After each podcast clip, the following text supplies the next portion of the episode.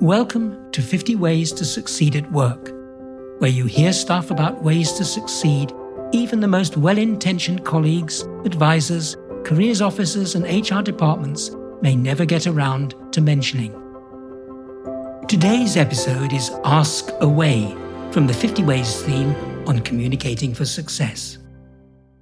Asking questions at work is important and it helps your success prospects if you know what to ask when to ask, and how to ask it. So let's take a closer look at this first way to succeed. Not seeking help is one of the most frequent faults new employees make. Most people like to give support. Asking for it shows maturity and confidence. It's a sign of your strength, not weakness. When you ask about something at work, you unleash the often ignored serendipity effect. This is the lucky or unexpected benefits from your action. Who knows exactly where your asking may lead? Let's hear about that from the legendary Steve Jobs of Apple fame. Uh, I've never found anybody that didn't want to help me if I asked them for help. I always call them up. I called up, um, this will date me, but I called up Bill Hewlett when I was 12 years old, and he lived in Palo Alto. His number was still in the phone book. And he answered the phone himself. Did I? Yes. He said, Hi, I'm Steve Jobs. I'm 12 years old. I, am uh, a student in high school, and I want to build a frequency counter. And he gave me a job that summer in Hewlett Packard, working on the assembly line, putting nuts and bolts together on frequency counters. He got me a job in the place that built them. And I was in heaven. And I've never found anyone who said no or hung up the phone when I called. I just asked. So, Steve's basic message is don't be afraid to ask. Just pick up the phone drop them a mail or walk up to someone at work and, well, just ask for help. You can't manage everything alone in your job. We all need help occasionally, and accepting it strengthens friendships and builds relationships. So choose carefully who you ask for help from. For example, track down a natural listener, not someone who judges, criticizes, or blames you. Here are a couple of tricky questions to consider. Do you know what might mark you out as a time waster at work? Or worse, brand you as a potential management problem. Got any thoughts on these? Well, the answer is it's being a loner, struggling with work that you can't yet manage, not knowing where to find information, reinventing the wheel, or failing to think through what sort of help you need. Perhaps you're unsure about what questions to ask. In that case, focus on the goals of the people you're working with. What are they struggling to achieve? Do they look as if they could do with some help? When you can't get answers, keep pushing. Knowing what your colleagues are trying to do is a sure way to become valued and respected.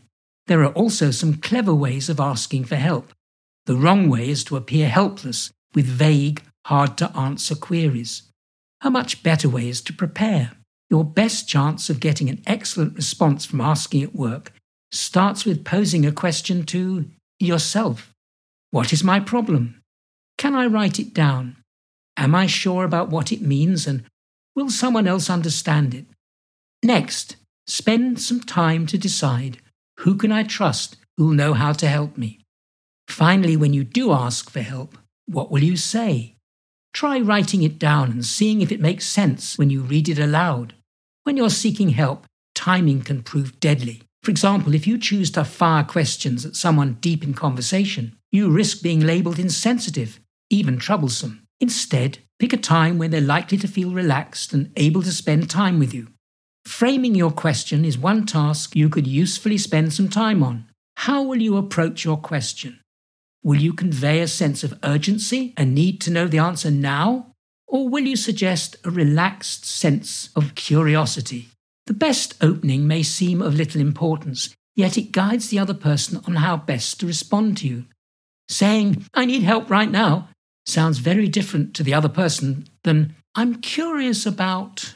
Lastly, here's one fact that might help you feel a lot better about asking at work. Did you know that the number of questions you ask someone can predict how much they like you afterwards? More questions, more liking. Also, you get better results when you pose follow up questions on the earlier one, rather than switching to an entirely different issue. So let's summarize with some action. Being willing to ask for help is not a sign of weakness. Prepare your questions so people can easily offer help. And ask your questions when people are likely to be free and relaxed to spend time with you. So, what can you take away from all of this? It's that asking for help well is a simple yet profound, even unpredictable way to get what you want at work and in life. You've been listening to an episode of Andrew's 50 Ways to Succeed at Work. If you want to hear more, please subscribe free to my regular weekly podcasts. Visit the 50ways.site for transcripts, e learning, and join a growing community of people who seriously want to succeed at work. Thanks for listening, and bye for now until next week.